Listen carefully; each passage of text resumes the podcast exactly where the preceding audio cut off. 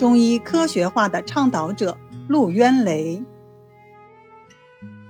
陆渊雷，名恒年，字渊雷，江苏川沙县人，著名的中医理论家、教育家、临床家。他一生提倡中医科学化，虽然由此引发的争议颇多，但他为中医事业的发展做出了巨大的贡献。1894年5月30日，陆渊雷出生于川沙县一个教育家庭。他幼年体弱多病，家境贫寒，但他有过人的天赋，能过目不忘。4岁开始接受启蒙教育，背《三字经》，念童谣。6岁入私塾读四书五经。10岁时就能教乡里的孩子读书了，一时传为美谈。11岁时入川沙县小学堂读书，开始接受现代教育，逐步认识到科学的重要性，叛逆精神也越来越强。他反对迷信，曾经溜进土地庙，把土地公公的白胡子拉得精光。13岁时进入松江府中学读书，专攻数学和天文，科学救国的思想更加坚定。青年的陆渊雷才华横溢，每写文章文字精炼，语言生动，常受到师长的好评。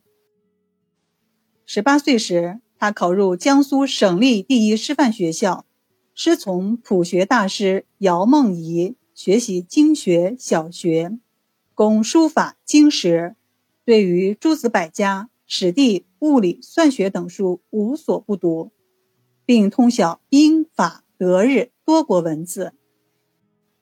毕业后，陆渊雷先后在武昌高等师范学校、江苏省立师范学校、国学专修馆等处任教，讲授国学、天文等课程。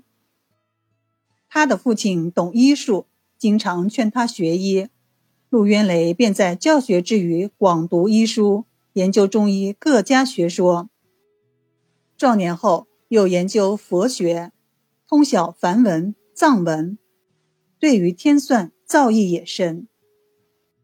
1925年，运铁桥创办中医函授学校，陆渊雷听说后立即写信，希望拜其为师。运铁桥回信说，陆渊雷才学出众，不必师徒相称，并退回了学费，还请他协助办学。在此期间，陆渊雷还在章太炎门下学习医古文。协助运铁桥办学的经历丰富了陆渊雷的学识，他逐渐形成了自己独特的学术见解，在中西汇通的态度上比运铁桥更进一步，吹响了中医科学化的号角。他还通过办学、编写教材、创办刊物、撰写文章等进行推广。他为此呕心沥血，付出了艰苦卓绝的努力。但是，中医科学化的提法引起了轩然大波，非议者甚多。他的老师运铁桥也提出了尖锐的批评，陆渊雷坚定地进行了回应。这是一场中医史上并不多见的师徒之争。1928年，陆渊雷看到余云秀写的反中医作品《灵素商对》，大为震惊。余云秀早年留学日本，亲历了日本废止汉医而至近代医学兴盛的过程，认为中国若想发展近代医学，也要向日本学习，废止中医，全盘西化才是出路。于是做《灵素商对》批判中医，言辞尖锐，余云秀也成了反中医的先锋。看到这部书时，陆渊雷一口气看完，不觉倒抽一口凉气，认为此书咬文嚼字，针对中医的阴阳五行、经脉脏腑等理论，说《内经》不合乎解剖、组织、生理等科学。于是陆渊雷便投身于中医存废的论战之中。1928年到1931年，陆渊雷先后发表了多篇文章，与废止中医派力争。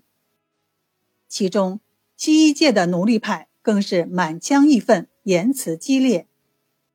文章这样写道：现在有少数的西医飞扬跋扈，不可一世，好像要把中医一口气吞下的样子。他们的学说是从日本来的，日本的学说又是从西洋学来的，论起辈分来，西洋好比是祖父，日本好比是父亲，这些少数的西医不过是孙子罢了。书里还说，真有学识的西医并不曾轻视中医学，西医界中别有非常的只有那几个奴隶派罢了。矛头直指于云秀。1929年2月，南京政府通过了于云秀的废止就医以扫除医事卫生之障碍案，将废止中医运动推向高潮。中医界亦是群情激愤，陆渊雷四处奔走。12月，陆渊雷作为中医代表之一进京请愿，得到大量民众的支持。终于使南京政府放弃了废止中医案，停止了打压中医的活动，撤销了相关法令。这一场中医的灾难终于结束了。陆渊雷虽然旗帜鲜明，却非迂腐守旧、泥古不前。对于西医，他向来是包容学习的态度。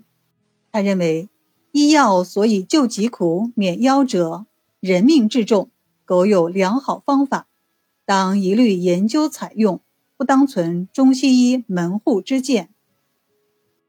1929年，陆渊雷与张慈公、徐恒之等人创办了上海国医学院，力主中医科学化，请章太炎做院长。陆渊雷任教务长，讲授《伤寒论》，并自己编写教材《伤寒论经释》，章太炎为之作序。1931年，中央国医馆正式成立，象征了以标准化和系统化为目标的科学化中医正式开始。陆渊雷担任学术整理委员会委员，他为推动中医科学化做了大量的工作，倾注了极大的热情。虽然很多未能落实，但他的很多思想还是化为国医馆的工作方针。1932年，陆渊雷主办中医函授教育，吸引了许多青年学习中医，弟子遍及全国。陆渊雷在教育理念上独树一帜，循循善诱，受到了很好的效果，培养了大批的中医人才。现代名医岳美中、谢仲谟、姜春华、陆广深等都是其学员。陆渊雷30岁以后才开始行医，起初诊务清淡，生活艰辛，但他中医理论功底深厚，能厚积薄发，短短几年时间就誉满深城，病人纷至沓来。当时流行一句话，南有陆渊雷，北有萧龙友，可他却谦虚地说自己是医学门外汉。陆渊雷不仅医术高超，医德同样高尚。他认为医德不能通过灌输式的教育来形成，而要通过教师的言传身教加以贯彻。所以他在办学时并不设医德课，在临诊时为学生做出榜样，深得病人和学生的爱戴与尊敬。新中国成立后，陆渊雷历任上海市卫生局中医顾问、上海市中医学会主任委员等职，并当选为第一届全国人大代表。陆渊雷一生治学严谨，著述颇丰，最有影响的当属二释，即《伤寒论经释》和《金匮要略经释》。这两本书都用西医理论解释重景学说，独具见解，对中医理论的发展具有独特的贡献。陆渊雷的一生都在为中医事业奔忙。1955年6月1日，终因劳累过度因病不幸去世，享年61岁。陆渊雷病逝后，他的朋友张次公感叹哀悼：一门冷落，学人无多，卓然出群，渊雷而已。陆渊雷一生力主中医科学化，将毕生心血用以推动中西医结合。他认为，方术则中土，理法则远西。这种思想可取与否姑且不论，但他斗争与进步的精神令人永远敬仰。